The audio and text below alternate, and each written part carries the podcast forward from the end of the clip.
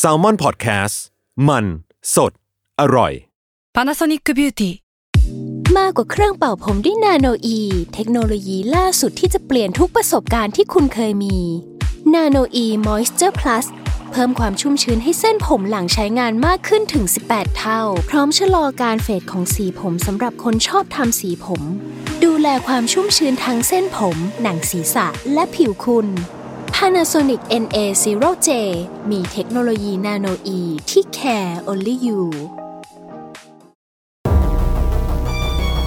ทฤษฎีสมคบคิดเรื่องลึกลับ สัตว์ประหลาด ฆาตกรรม ความลี้ลับที่หาสาเหตุไม่ได้ เรื่องเล่าจากเคสจริงที่น่ากลัวกว่า fiction สวัสดีครับ ผมยศมันประพงศ์ผมธัญวัฒน์อิพภูดม นี่คือรายการ Untitled Case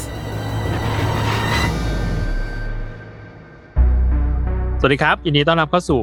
รายการ Untitled Case Trace Talk ประจำสัปดาห์นี้ครับผม สวัสดีครับครับสวัสดีครับสวัสดีครับสวัสดีครับเอ้ยคุณมี energy แล้วอะ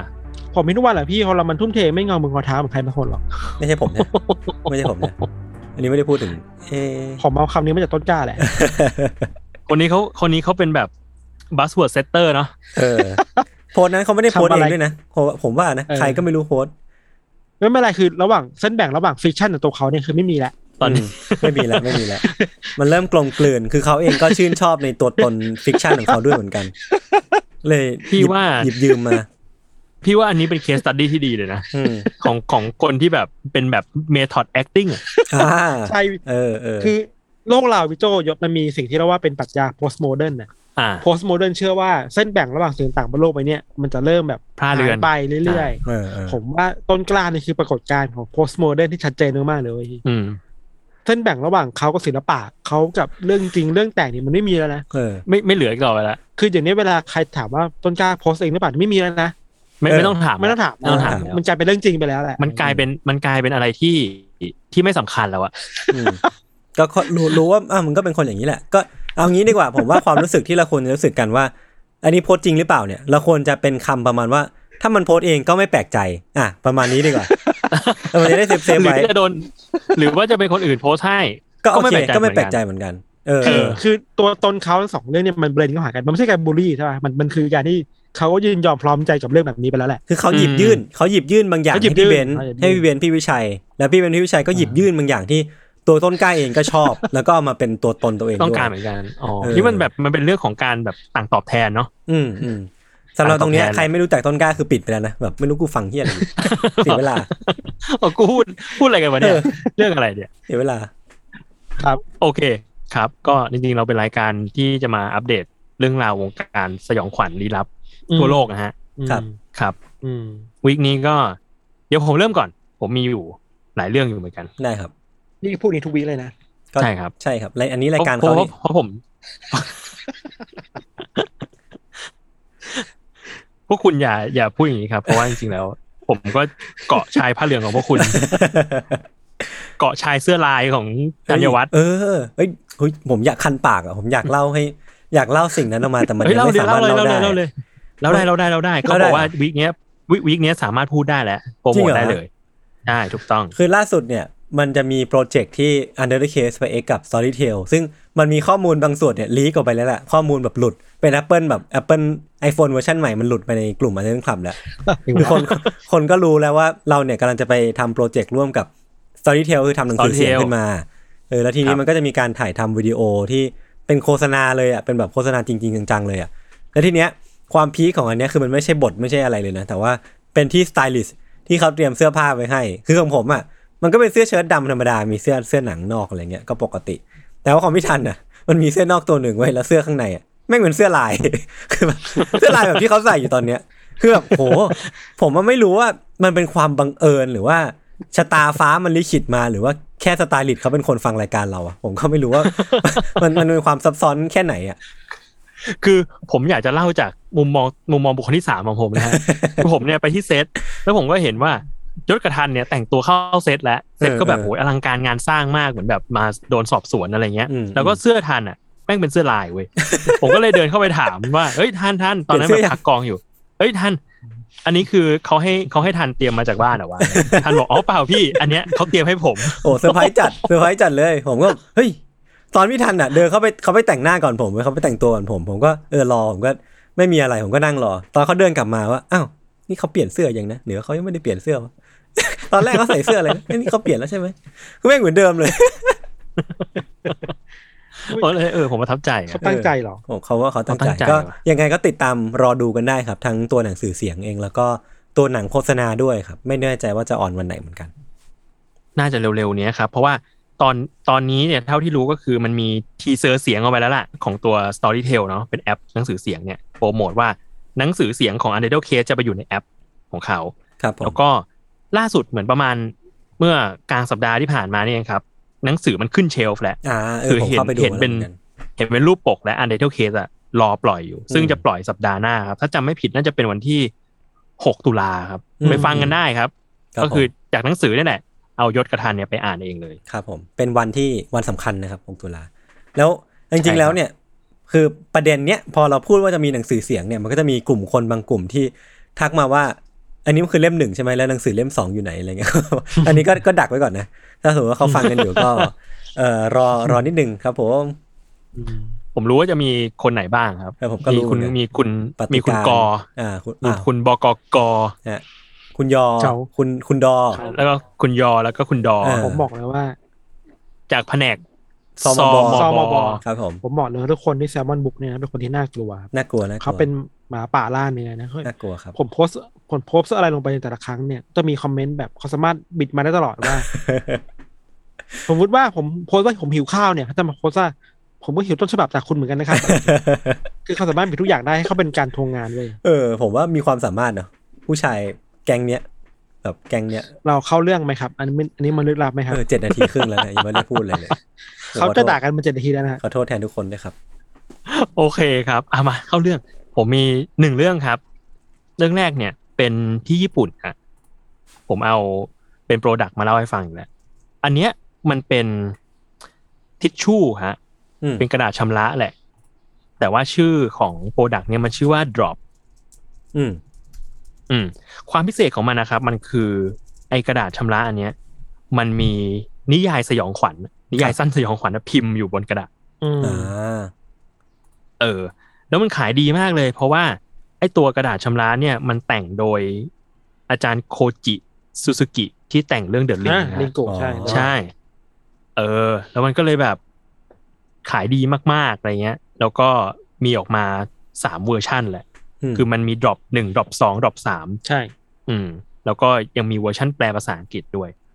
อ่าแล้วเวลาใช้มันก็จะหายไปอย่างเงี้ยเหรอ เออ ก็เอามาอ่านนั่งนั่งอ่านแล้วก็แบบ พอพอจบเรื่องก็เอาไปเช็ด แล้วก็โอ้จบกัน ถ้าสมมติว่าจำชื่อตัวละครไม่ได้อะถ้าสมมติว่าชื่อตัวละครมันอยู่ตอนต้นอะแต่มันไม่ได้มีเมนชั่นอีกอะคุณอยากมาสะกิดให้ผมจินตนาการสิ แล้วเราต้องต้องอ่าไม่พูดต่อดีกว่าเออ โอเอเคอครับเออประมาณนั้นครับน่าสนใจก็ดีเป็นใช่ เป็นนิยายสั้นอยู่ที่อยู่บนทิชชู่ครับ พูดถึงอาจารย์โคจิซูซูกิอะครับ ครับเราเพิ่งรู้มาว่าเขาเคยมางานหนังสือไทยด้วยนะพี่โจเดี๋ ยวพี่โจทำงานหนังสือน่าจะเคยเจอป่ะจริงเหรอเขาคือไม่เคยเจอมาเลยหลายปีเมื่อนานมากแล้วเป็นสิบปีแล้วอะตอนที่โหถ้าสิบถ้าสิบปีไม่ทัน ตอนที่เดอะลิงมันแปลไทยใหม่ไม่ทันไม่ทันตอนนั้นยังไม่เริ่มแรกๆอะยังน่าจะยังไม่ทำงานหนัๆงเออสืเราเพิ่งรู้ว่าเออแกมาจากลายเซ็นที่ไทยอะแปลว่ายุคนั้นมันดังมากเลยยุคนะนั้นดังมากสุดแบบไอ้เชี่ยถ้ากูเกิดทันหรือว่ารู้นะคงแบบต้องไปต่อแถวขออาจารย์เนี่ยคือแบบ คุณเป็นแฟนของอาจารย์โคจิใช่ไหมครับใช่สนุกนะ เป็นนิยายญี่ปุ่นเรื่องหนึ่งที่เราอ่านแบบตามซีรีส์นี้ตลอดเลยอะอืม ครับ ครับผม ซึ่งแกก็มีงานใหม่ๆออกมาบ้างปะมหรือว่าอันนี้ก็คือแบบเรียกว่าเป็นงาน flagship แกแล้วเอองานคลาสสิกกันแล้วแต่ไม่แน่ใจว่ามีเล่มอื่นๆหรือเปล่านะครับ ครับผมโอเคโอเคครับครับนี่ครับเรื่องแรกของผมครับของผมเนี่ยขอขอต่อได้ปะพอมันพูดถึงหนังสือเอาเลยเนี่ยผมจะได้มีจุดเชื่อมแบบเนียนๆอย่างผมเนี่ยได้เพิ่งสั่งหนังสือเล่มใหม่มา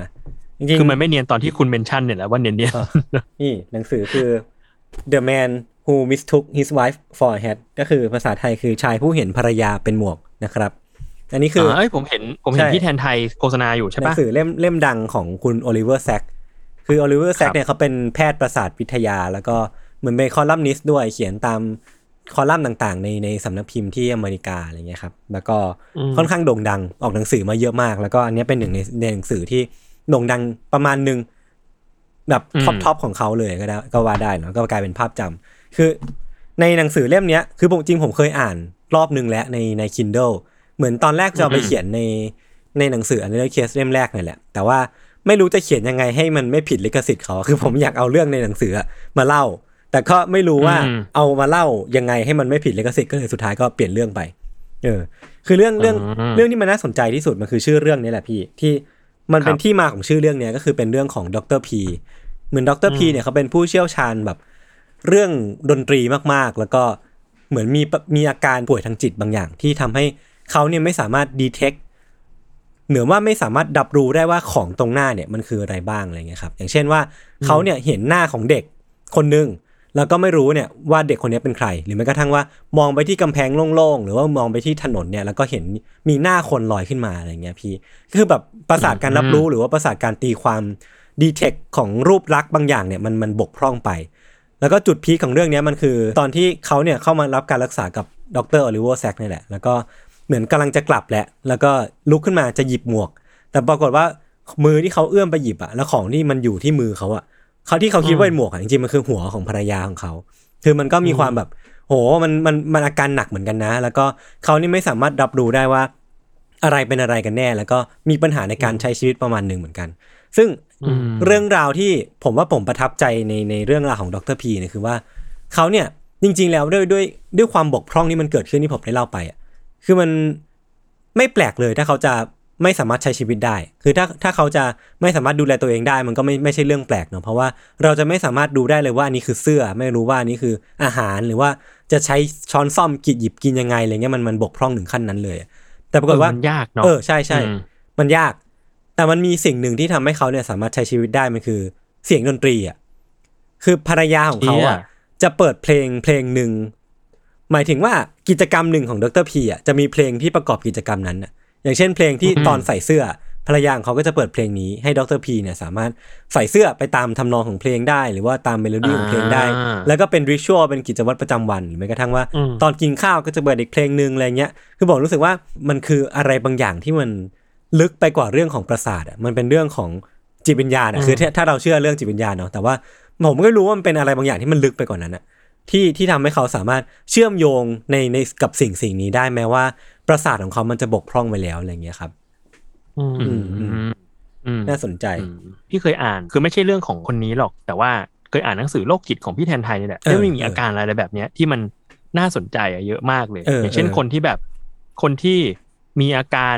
ไม่สนใจซีกขวาอะไรเงี้ย อืมอืมอืมอืมใช่ใช่ใช่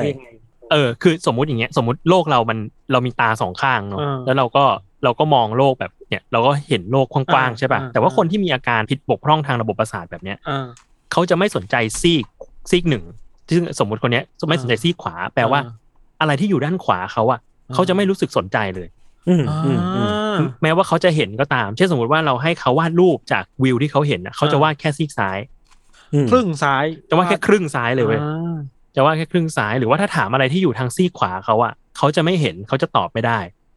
เว้นแต่ว่าเราจะย้ายสิ่งนั้นมาอยู่ทางซีกซ้ายของความของการรับรู้ของเขาเฮ้ยน่าสนใจ เออ เราเลยรู้สึกว่า มันเออมันมันมีโรคประหลาดประหลาดๆอยู่เยอะอะจริงๆหนังสือของพี่แทนไทอะทำให้เรารู้จักอะไรแบบนี้เยอะมากเลยนะใช่โลกจิตอะโลกจิตนี่คือคลาสสิกเลยคลาสสิกมากนะเจอแบบ ผมเจอคำอธิบายเรื่องผีอำครั้งแรกก็หนังสือของพี่แทนไทเอยอนั่นแหละใช่พีอาร์มก็คือโรคจิตอะเออผีอำเออหรือว่าคนที่ตื่นมาแล้วพูดได้หลายภาษาอะไรเงี้ยเออเออหรืออันหนึ่งที่ประทับใจมากเลยคือ synesthesia มที่อืมได้ยินเสียงแล้วเห็นสี เออเออเออเออ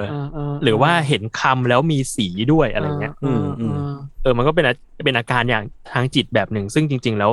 มันเห็นหลายคนเขาก็เอามาทำแบบอ่าทำงานศิลปะหรืออะไรเงี้ยอืมครับ ครับ เอ้ยครับโทษทีก็สนใจก็ฟังเขาได้นะ ผมขออมแก้ข่าวนิดนึงเมื่อกี้ผมเล่าผิด คือภรรยาเขาไม่ได้เปิดเพลงแต่ว่าคุณคุณดรพีอะจะเป็นคนร้องเพลง ตอนที่เขาทำกิจวัตรประจำวันต่าง ๆ แทน คือถ้าถ้าเขาไม่ร้องเพลงเนี่ยอ๋อเขาจะไม่สามารถทำสิ่งนั้นได้ อย่างเช่น ถ้าสมมุติว่าเขาร้องเพลงนี้อยู่แล้วใส่เสื้ออยู่ แล้วมีคนมากดกริ่งอะ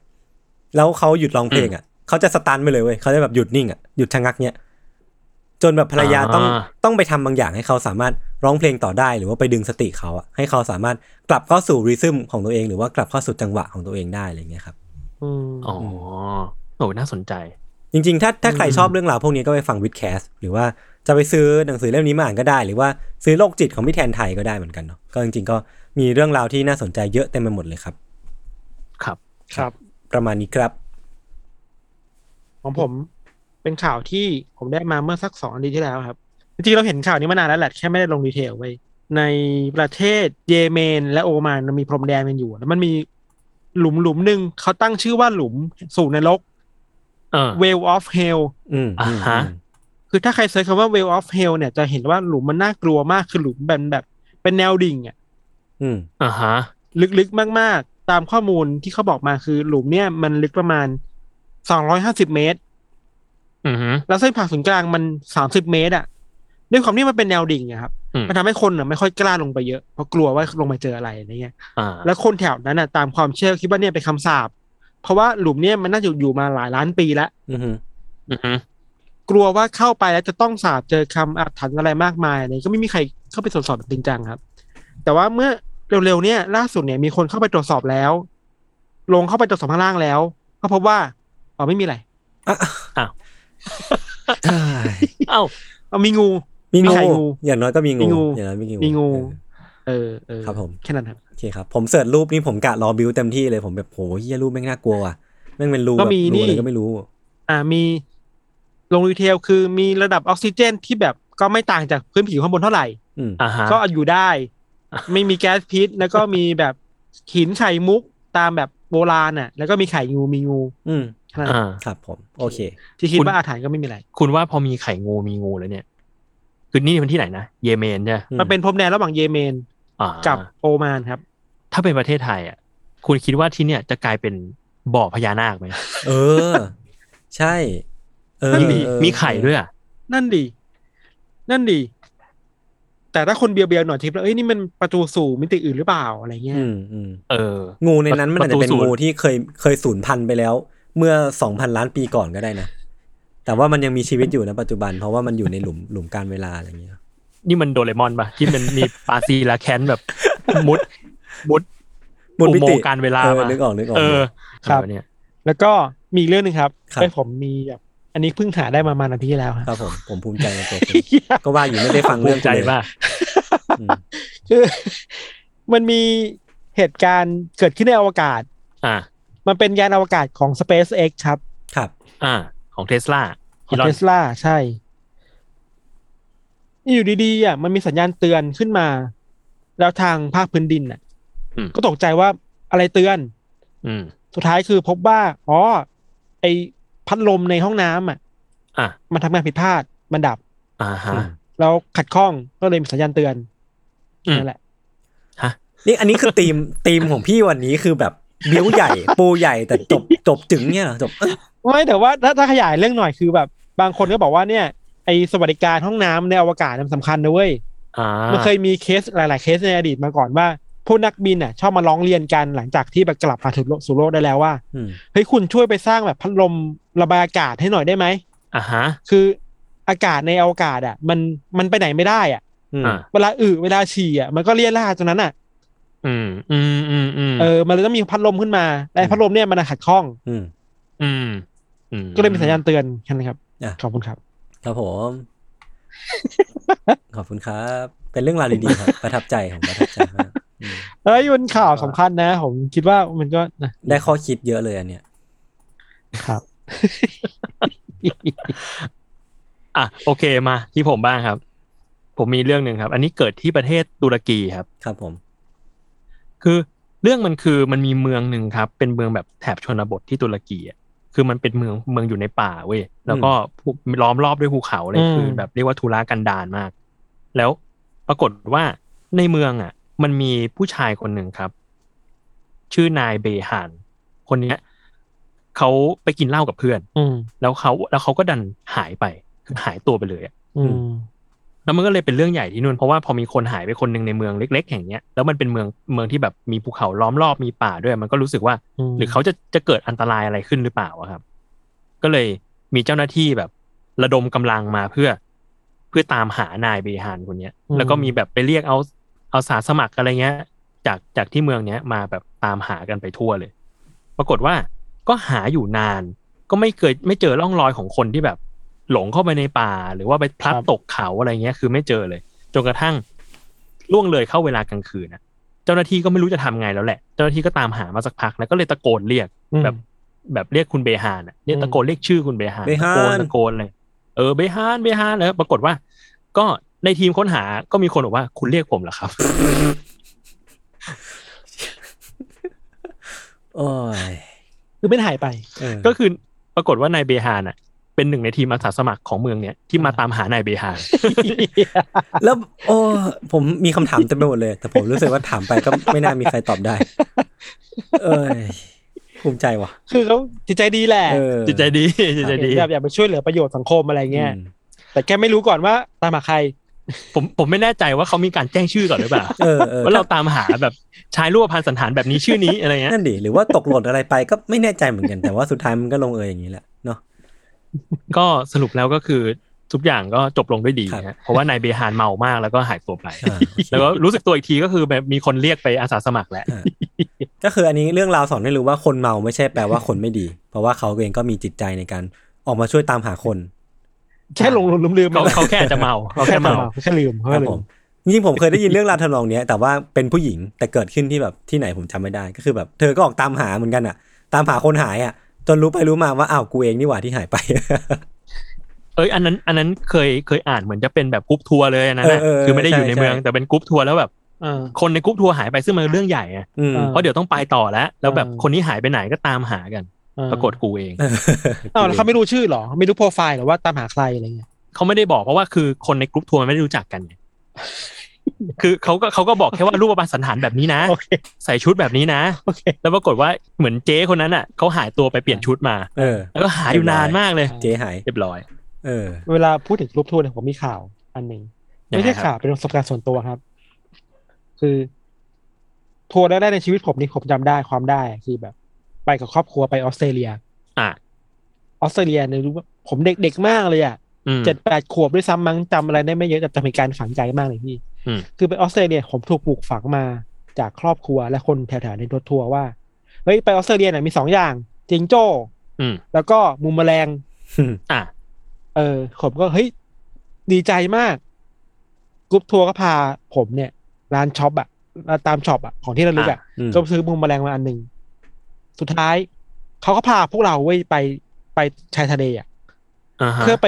สาธิตการโยนมุมแมลงอ่าอ่าอ่าผมเห็นอาม่าอาแปะอาอึ้มกับโยนไปกลับมา ผมโยนปุ๊บเอาแม่งลงทะเลไปเลยเว้ยอ้าวจบซื้อมา เรื่องลึกลับเลยอันนี้ลึกลับเหี้ยผมว่ามันทำให้ผมคิดว่า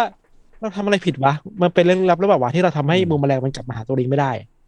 เออ เชี่ยแล้วพอมันพอมันตกน้ำไปปุ๊บมีมีเทพธิดา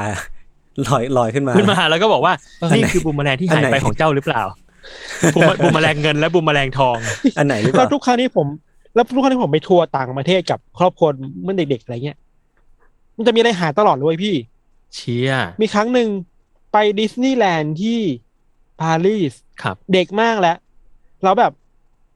ไปซื้อมิกกี้เมาส์ตัวใหญ่ๆมาอันหนึ่งอ่าฮะครับ เพราะมันซื้อที่ตัวเดียวอืมเพราะมันแพงอะไรเงี้ยซื้อเสร็จปุ๊บกลับบ้านปุ๊บเฮ้ยดีใจมามานู่นมานี่ของนี่ลึกกลับบ้านสุดท้ายลืมไว้บนรถกลับหาอ้าวเฮียจบผมเลยแบบไม่กล้าไปทัวร์อะไรอีกแล้วต่อไปเนี่ยออก็เลยมีเทพธิดามาหาทันอยู่อ่าใช่บอกว่านี่มิกกี้เมาส์เงินกับมิกกี้เมาส์ทองเขาเอหลัองมันมันจะมีคนบนโลกไหมที่แบบไปไหนแล้วมันจะของจะหายอะงั้นพี่อย่าไปเที่ยวกับผมว่าแฟนนะเดี๋ยวเดี๋ยวแฟนหายเออแย่เลย ผมว่าอันเนี้ย อันเนี้ย บียอนเรื่องลึกลับแล้วนะ มันเป็นเรื่องของความสับเพร่าแล้วเอาจริง อ่าใช่ใช่ใช่ความสะเพร่าความหลอยถ้วยอันนี้ส่วนตัวเลย ครับ นี่แหละ เราไม่มีข่าวเราก็เล่าเล่าตัวเองได้ครับ ครับ ผมก็รอดๆไปแต่ละวันครับเฮ้ยผมป้ายยาหนังได้ไหมเอ้ยได้ดิ ผมดูเรื่องนี้อยู่ Midnight Mass ใน Netflix เอ้ยมีคนพูดถึงอยู่ มันเป็นเรื่องอะไรวะ มันเป็นพูดแบบไม่ spoil พี่มันคือชุมชนหนึ่งในอเมริกาที่แบบ ออกห่างมาจากสังคมเมืองอะอยู่บนเกาะอ่าแล้วมันเกิดเรื่องแปลกๆขึ้นมีศาสนามีลัทธิมี urban legend เข้ามาเกี่ยวข้องอะอือฮึแต่มันไม่ cringe ด้วยอืมคือมันไม่แบบฮอลลีวูดจ๋าผู้กำกับคือไมค์ฟลานาแกนเป็นผู้กำกับเรื่อง Haunted in Hill House อะอ๋อเอ้ยเชื่อผมชอบ เออ ซึ่งแบบเราดูเขาผู้กำกับอืมอืมแล้วแบบหนังมันก็ดีจริงๆนะ คือแบบ dialogue มันเน้นพูดเยอะๆ ถ้าคนชอบหนังผีหนังน่ากลัวที่มันแบบ ไม่รู้ว่าผีป่ะนะเพราะดูนี้จะไม่เจอผีแต่สยองขวัญอะอืมแบบบทพูดได้เยอะ บทพูดดีๆอะอืมอืม art direction ดีๆสวยๆอะไรเงี้ยสนุกมากครับ ครับ ดีครับแบบดีป้ายครับครับ ถ้าพูดถึง Netflix เนี่ยตอนนี้ผมกำลังดูอยู่สิ่งหนึ่งครับ ดูสารคดี History of Swear Words อยู่คำด่าเหรอพี่ ใช่ยศยศเคยฟังยศเคยดูป่ะ ไม่เคย มันเป็นสารคดีคำด่าเว้ย จะมีโฮสต์เนเรเตอร์เป็นนิโคลัสเคจฮะโอ้โห เอออ่าแล้วก็จะมาแบบเล่าเรื่องประวัติศาสตร์ของของคำด่าภาษาอังกฤษอ่าเช่นแบบ EP แรกก็จะพูดเรื่องคำว่า fuck อืมอ่าว่าแบบเอ้ยมันมีวิวัฒนาการมายังไงจากแบบ fuck ที่แปลว่าแบบทำอย่างว่าอะไรเงี้ยอืมอืมจนกลายมึงกลายมาเป็นคำด่า แล้วสุดท้ายกลายมาเป็นคำสบทอืมแล้วก็เริ่มกลายเป็นคำสบทที่แบบก็ใช้กันทั่วไปอ่าอืมเออเดี๋ยวอะไรก็เงี้ยก็สนุน่ากสนมากใจครับดีนะดูมีความแบบเป็นเป็นรากภาษาประมาณหนึ่งน่าจะได้เรียนรู้เออพวแล้กวประวัติศาสตร์อะไรอย่างงี้ควบคู่ไปด้วยเนาะใช่คือเขาไปสัมภาษณ์พวกอะไรอะ นักภาษาศาสตร์ นักอ่านินิรุกติศาสตร์ หรือว่าอ่าคนเขียนหนังสือเรื่องคำหยาบอะไรเงี้ยอืมแล้วก็มีสัมภาษณ์พวกคอมเมเดี้พวกนักแสดงอะไรอีกประมาณหนึ่งเพราะเพื่อมาคุยกันว่าแบบเขาใช้คำนี้กันยังไงอะไรอืมเงี้ยอืมครับอืมเออ ซึ่งแบบสนุกมากเฮ้ยเดี๋ยวนี้ผมเวลาผมทำ ATK อะเออ ผมไม่รู้สึกอะไรแล้วอะพี่ คุณแบบผมเริ่มกลัวตัวเองแล้วนะคุณเสริมใยเหล็กในจมูกแล้วฮะมันพรุนหมดแล้วมั้งเฮ้ยครั้งแรกอะเมื่อแบบเดือนก่อนนู้นอะ เวลาเวลาแยงอะเออร้องไห้นะ น้ำตาไหลน้ำอะน้ำตาไหลอะเออเออแต่เมื่อวานแยงอะไรวะเสร็จแล้วเหรอเฉยเฉยแปลว่านี่ชะตากรรมมนุษย์เราคือแบบการคุ้นชินกับการถูกอะไรแยงจมูกเนี่ยมันกลายเป็นเรื่องปกติตั้งแต่เมื่อไหร่วะพี่เออๆผมว่ามันเป็นกระบวนการมิวเทชันนะใช่หรือว่าผมกำลังไปมีภูมิต้านทานหรือว่ามีสายพันธุ์ใหม่จากตัวผมนี่ล่ะใช่คือเวลาเราทำอะไรบ่อยๆอะบางทีแล้วเราแบบสิ่งนั้นมันจะมันจะวิวัฒนาการนะครับ เช่นแบบเราหยิบจับอะไรบ่อยๆอย่างเงี้ยอ่าเออ มือเราจะหนาขึ้นอืมอ่าเออ หรือว่าเราแบบ นั่งบ่อยๆอย่างเงี้ยไอ้ถ้ากายวิภาคเราก็จะคุ้นชินกับการนั่งมากขึ้นอืมอืมแต่ถ้าเราแยงจมูกบ่อยๆเนี่ยเอ้ยจมูกอาจจะหนาขึ้นก็ได้อ่างั้นมันก็เลยแปลว่าพอพี่ทันมาสายบ่อยเขาก็เลยมาสายบ่อยขึ้นเรื่อยๆอะไรอย่างงี้ป่ะอันนี้ก็เป็นกระบวนการมิวเทชันอย่างหนึ่งเหมืเออนอกันสายทุกรอบเลยก็คือหลัตอนงๆเนี่ยตอนนี้ ทันทันทันเป็นเป็นมิวแทนแล้วเออ สายแบบมีพลังในการมาสายเลทขอเลทไกาสิบห้านามาทีนะสาครัยบเนี่ย มันต้อง normalize เนี่ยมันเป็นเรื่องปกติสังคมไทยนะเออเออคุณอย่าคุณโดนแขวนคุณอย่าแน่มาอ้างคุณคุณอย่ามาแบบสร้างบรรทัดฐานใหม่ให้ให้กับสังคมใบนี้ สังคมใบช่วงนี้นี้คือผมอะไรมีวะคำถามเยอะหลายเรื่องเยอะยังไงครับบางทีผมก็ไม่เข้าใจว่า กับตัวเองนะไม่เออเกี่ยวกับคนอื่นเลยนะอืมอันนี้ไม่เหมารวมใครเลยนะเว้ยพี่ไม่ไม่เกี่ยวอะไรกันเลยนะเออรู้แล้วไม่เป็นคำถามนี่มีกับตัวเองว่า ทุกวันนี้ถ้าอยู่บ้านแล้วผมขี้เกียจเนี่ยอืมผมขี้เกียจเพราะผมขี้เกียจหรือว่าผมขี้เกียจเพราะเป็น introvert วะคือบางทีอะผมค้นพบว่าเฮ้ยแม่งระหว่างตัวตัวเองผมเนี่ยธัญวัฒน์เนี่ยนะอืมมันมีเส้นแบ่งที่มันพร่าเลือนมากๆนะพี่โจอืมยศระหว่าง ความอ้างว่า introvert หรือขี้เกียจอะจริงๆอะรู้ตัวเองว่าจริงๆขี้เกียจเว้ยแค่อ้างว่าเป็น introvert เช่น ไม่อยากออกจากบ้าน ขี้เกียจไปลุกไปนี่อะไรแล้วบอกเอ้ยกูเป็น introvert ไม่ออกไปนะอะไรเงี้ยไม่เว้ยมันมีมันมีข้อหนึ่งที่จะสามารถแบ่งแยก introvert ออกมาได้คือเขาว่ากันว่า introvert เนี่ยถ้าอยู่คนเดียวอะมันจะได้ recharge ตัวเองไงผมนอนตลอดเลย ได้ recharge ไหมครับ ก็ recharge พี่แต่ก็ recharge แล้วก็ขี้เกียจอะพี่ไม่ทำงานเหรอขี้เกียจแล้วเนาะแล้วพี่ทำงานตอนไหนตอนดึกอะ ผมว่าคุณอาจจะเป็น lazyvert เออเออ สุดท้ายเลยคิดได้ว่า อ๋อ จริงๆ แล้วมึงไม่ได้เป็น introvert ขนาดนั้นหรอก มึงแค่ขี้เกียจ มึงก็เอา introvert มาอ้างแหละ ผมก็เป็นนะ แต่เวลาผมอ้างไปอะ ไม่ค่อยมีใครเชื่อผมว่าผมเป็น introvert ว่ะ ไอ้กังเงี้ยแม่งด่าผมชิบหายว่าแบบอืมโหมึง มึงนี่นะ introvert แต่แต่ผมว่าผมเป็น introvert เว้ย แต่มันนั่นแหละ ไม่ค่อยมีใครเชื่อ เพราะว่าอะไรก็ไม่รู้อะ เพราะว่าคุณดูแบบ คุณดูพูดจาฉะฉานป่ะ คุณแบบ คุณคุณคุณเป็นในจัดเต้าพอดอะแคสต์คุณเป็นในเต้าอะโอเคยันจบจบรายการดีกว่าไปจบแค่นี้เลยแค่นี้ดีกว่าครับครับผมตัดผมจบว่ารายการเนี้ยตอนนี้จะโดนด่าเยอะมากเลยว่าเออไม่ไม่มีไม่มีอะไรเลยเหมือนแบบอะไรอะไรก็ได้เลยคราวหลังเราตั้งชื่อรายการว่าโฮสต์คุยกันเล่นเอ้ยผมผมมีอีกเรื่องอ่าแต่ว่าไม่ได้เป็นไม่ได้เป็นเล่าอะไร เพราะว่าเมื่อกี้คุยกันเรื่อง Netflix มา ผมอยากแนะนำให้ไปให้ไปดูเรื่องนี้กัน เอ๊ะผมเคยแนะนำไปยังวะยังแหละ เรื่องอะไรพี่ มันคือการ์ตูนเรื่อง B Stars อะครับๆอ๋อเคยได้ยินพี่ชื่อเคยแต่ไม่เคยดูพี่เคยแนะนำไปแล้วยังไง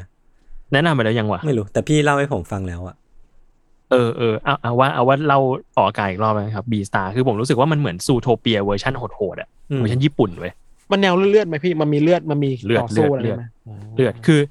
มันเป็นแบบโลกเหมือน Zootopia อะคือเป็นแบบสัตว์มี กายวิภาคเหมือนคนมาอ่าเดินได้ แต่ก็จะมีแบบ figure ของสัตว์บางอย่างอะไรเงี้ยอ่าทีเนี้ยมันก็แบบมีความขัดแย้งในสังคมสัตว์เกิดขึ้นอ่าอยู่แล้วมันมีอยู่แล้วคือสัตว์กินเนื้อกับสัตว์กินพืชอะอ่าจะไม่ค่อยไว้ใจกันอืมสัตว์กินเนื้อก็จะแบบรู้สึกว่าสัตว์กินพืชอ่อนแอกว่า สัตว์กินพืชจะรู้สึกว่าสัตว์กินเนื้อเนี่ยมันสามารถทำร้ายสัตว์กินพืชได้ตลอดเวลาด้วยสัญชาตญาณดิบอะไรเงี้ยเออเออแต่มันก็ซับซ้อนไปกว่านั้นอะ ด้วยความที่สัตว์กินเนื้อก็จะรู้สึกเป็นพลเมืองชั้นสอง เพราะว่าโดนจดจ้องตลอดเวลาว่าจะทำอะไรผิดกฎหมายหรือเปล่าอ่าฮะจะจะฆ่ากินสัตว์กินพืชหรือเปล่าอือฮึอะไรเงี้ยเออ แล้วมันก็ไปสุดมากเลยเว้ยในเชิงความ dark อะอืมเพราะว่ามันถึงขั้นแบบมีตลาดมืดที่สัตว์กินพืชอะ มาขายชิ้นส่วนอวัยวะตัวเองให้สัตว์กินเนื้อกิน โอ้โหเฮ้ยเฮ้ยน่าดู เออ แล้วมันคอน FLICT หลัก ๆ ของเรื่องเนี้ย มันก็คือว่าพระเอกเป็นหมาป่า ชื่อเลโกชิอ่าฮะ พระเอกเนี่ย อยู่มาวันหนึ่งอะ มันไปตกหลุมรักกระต่าย ซึ่งดูซึ่งเป็นคู่ตรงข้ามกัน ซึ่งเป็นสัตว์กินพืชอืมอ่าาเออ แล้วมันก็เกิดความแบบสับสนขึ้นในใจ เพราะว่ามันก็มีเพื่อนหลายคนที่เป็นสัตว์กินเนื้อ แล้วก็มีแบบให้คำปรึกษาอะไรเงี้ยก็รู้สึกว่าอ่เอ๊ะ หรือว่าที่เรารู้สึกชอบกระต่ายเนี่ย ตัวนี้เนี่ย มันเป็น เป็นเพียงสัญชาตญาณดิบที่อยากจะกินสัตว์กินพืชแฝงตัวเป็นความรักหรือเปล่าโอ้โหอ่าเฮ้ยซับซ้อนโคตรนะซับซ้อนแบบโอ้โหยากกว่ายากโคตรยากโคจริตงร deep โคตรญี่ปุ่นเออเออก็เลยรู้สึกว่าแบบเอออยากแนะนำให้ไปดูกันครับ ชอบมากดีจริงมีใน Netflix ใช่ไหมพี่ๆมันมี Netflix กี่ season ครับอะตอนนี้มีสองยังไม่จบ ผมผมไม่ค่อยได้ดูอนิเมะเลยว่ะผมดูแค่ตอนนี้ดูแค่ไอ้นั่นน่ะ My Hero Academia อ่า เอ้ย Beastars ดีไปดูเลย ดีมาก คนเขียนเป็นลูกสาวของ อาจารย์ที่เขียนบากิอะครับอ๋อโอเค ผมพอรู้แล้วโอเคครับ มันเอต้องอก็เลือดประมาณนี้แหละน่าต้องต่อสู้ใช่มันแน่นอนเลือดเลือดเลือดเลือดเลือดแต่ว่าจะจะดูดิบดิบกว่า ดิบดิบครับเฮ้ยเน็ตฟลิกผมมีเรื่องหนึ่งครับ คิดว่าหลายคนน่าจะเห็นข่าวนี้แล้ว อะ ที่มันมีเบอร์โทรในสควิตเกมอะอ๋อเอ้ยเออ เห็นแล้วเห็นแล้วเออคือ ในเรื่องคือกงยูอะ ยื่นเบอร์กงยูให้ไม่รู้เล่นเป็นตัวอะไร ยื่นนามบัตรให้ ถ้าใครอยากเล่นเกมนี้ในสควิตเกมคือได้เงินรางวัลอะ ให้โทรมาเบอร์นี้อ่าปรากฏว่ามันมีเบอร์นี้จริง ๆ ในเกาหลีใต้ อ่า แล้วเจ้าของเบอร์จริง ๆ อะเขาบอกว่าในหนึ่งวันอะ มีคนโทรกับเขาอะเป็นสามพันสี่พันสายอะโอ้โหไม่ต้องทำมาหากินอะไรกันแล้วเออแล้วตอนแรกเรานึกว่ามันเป็นแค่ เฮ้ย viral content หรือเปล่า อ่า จริงๆแล้วคือ จริง ๆ พี่คือสภาพจริงๆอะอืมชี้ทีม art เป็นถึงกองถ่ายทีมงานอะทีมเออ art อะเออสภาพจริงอ่าๆแล้วตอนนี้ Netflix หรือว่ากองถ่ายเขาบอกว่าเนี่ยจะ พยายามหาเงินมาชดเชยให้ประมาณไม่สี่ห้าล้านวอนวอนมั้งอ่าโอ้แต่ว่ามันก็เป็นปัญหาปลายทางแล้วอะคือแบบเฮ้ยทีมอาร์ตไม่น่าพลาดนะส่วนใหญ่กองถ่ายจะระวังเรื่องแบบนี้อะอืมอืมอืมแล้วนี่มันเน็ตฟิกอะระดับคนดูทั่วโลกอะเออห้าล้านวอนนี่ประมาณหนึ่งแสนสี่หมื่นบาท เออ เยอะมากนะ อย่างนั้นก็เป็นเงินหลักล้านในเกาหลีใต้ จริง เยอะมาก เยอะมาก แล้วเขาบอกว่าเนี่ยมีคนโทรกับเขานานมาก แล้วปัญหาที่เขาไม่สามารถเปลี่ยนเบอร์ได้ เพราะว่าอันนี้คือเบอร์เขาใช้มายี่สิบสามสิบปีแล้วอะอืมอืมไม่เคยเปลี่ยนเบอร์เลยอะเวลามีธุระอะไรสำคัญอะก็มีคนโทรมาเบอร์นี้แหละอืมเปลี่ยนไปแล้วญาติๆหรือคนที่รู้จักจะโทรมายังไงล่ะอืมโหแบบนี้ทีม prop ทีม prop พลาดพลาดมากอะพลาดมากพลาดมากเออมันก็เป็นบทเรียนว่าเฮ้ยคุณก็ต้องระวังเรื่องแบบนี้ไม่ควรใช้เบอร์จริงเดี๋ยวยิ่งเดี๋ยวนี้มันแบบดูหนังดูซีรีส์แล้วมัน pause ดูได้อะใช่พี่มันมันซูมดูได้มัน cap แล้วมันซูมดูได้อะเออ เมื่อก่อนมันก็เคยมีในไทยนะไอ้เบอร์เก้าเก้าเก้าเก้าเออเอมัอนเคยมีหนังต่อเรื่ติองดตายต่อติดตายอะพี่โจนอะผมในทันยศไม่ไม่ได้ฐานดิทำไมจะไม่ทันนะเอาเหรอเออ ผมก็โทรนะเออผมจำได้ว่าไปดูหนังกับเพื่อนน่ะ ออกมาคือโทรเลยเว้ยทุกคนในโรงอะโทรเบอร์นี้โทรเบอร์นี้เว้ยซึ่งมันมีป่าวะไม่มี อ่าเอาก็มันก็ยังดีที่เป็นเบอร์ที่ไม่มีนะแต่แบบ ไอ อะไรแบบเนี้ยในหนังอะมันสร้าง story ได้อย่างเงี้ยคนอยากรู้ว่ามันมีเบอร์นี้จริงๆหรือเปล่าอะอ่าอ่าแล้วก็ออกมาลองโทรกันดูเออสักวันหนึ่งเราลองปล่อยเบอร์ยศหลุดไปไหมพี่โจได้ครับผมเปลี่ยนเบอร์แปดผมก็เปลี่ยนเบอร์จบฮัลโหลอะไรศูนย์แปดยากเนี่ยผมไม่ได้มีชื่อเสียงอะไร ผมก็เปลี่ยนเปลี่ยนเบอร์ไปก็จบแล้วโอ้ผมโอ้ยเชี่ยพอพูดถึงการเปลี่ยนเบอร์คือผมอะพี่ปาล์ม producer Salmon Lab นี่ผมลากไปเรื่องอื่นแล้วเนี่ยขอโทษนะอะคือมาเลยเขารับเอาเบอร์ผมไปเช็ค เรื่องเรื่องดวงให้เดี๋ยวนี้มันจะฮิตฮิตเช็คเช็คเช็คดวงจากเบอร์ปรากฏว่าผมอะติดลบสามสี่ร้อยอะเบอร์ผมอะติดลบคือแบบแย่มากอะในขณะที่พี่ปาล์มไปเปลี่ยนเบอร์มาแล้วเป็นเบอร์เก้าเก้าเก้าอะไรเงี้ย คือแบบโอ้โหมันมันต่างกันราวกับฟ้ากับเหวผมก็เลยคิดว่า หรือว่าที่ที่ดวงไม่ดีที่ผ่านมามันเป็นเพราะเบอร์ก็เลยคิดว่าอาจจะต้องมีการเปลี่ยนเบอร์เกิดขึ้น ถ้าเปลี่ยนเบอร์แล้วดวงไม่ดีเหมือนเดิมอะ ก็เป็นที่ผมเอง เป็นที่คนละ เป็นที่คนละอันนี้ เฮ้ย โทษที ก่อน ก่อนจบ ตอนนี้ Summer Lab รับสมัคร Creative Copywriter อยู่นะครับ สามารถส่ง เอ้ย ผม ผมเปิดดูพอดีเลย ส่ง ส่งเข้ามาได้นะครับ ที่ ที่เพจ Summer Lab ตามดูรายละเอียดที่เพจ Summer Lab ได้เลยครับ ครับผมโอเคครับ ต้อง ต้องทำงานอะไรบ้างครับก็ Creative Copywriter นี่ผมรับสมัครงานผ่านรายการเลยเนี่ยก็ ก็ทำงานคู่กับอาร์ตไดครับ คู่กับต้นกล้า คู่กับอาร์ตไดคนหนึ่งเฮ้ยแล้วก็ทำพวกแคมเปญอ่าโฆษณาเป็นหลัก แล้วก็ ถ้าคิดคอนเทนต์ได้ด้วยก็จะได้รับการพิจารณาเป็นพิเศษ แต่ว่าหลักๆ คือมาดูฝั่งลูกค้าของ Summer Lab ครับ อ่าโอเคครับประมาณนี้เนาะปิดประมาณนี้ ปิดท้ายกันด้วยการงานว่ะ อะไรวะเนี่ย งงจัด อะไรก็ได้แล้วโอเคครับ ก็ติดตามรายการ Untitled Case Trace Talk ได้ทุกวันศุกร์นะครับทุกช่องทางของ Salmon Podcast สำหรับวันนี้ลาไปก่อน สวัสดีครับ สวัสดีครับ ครับ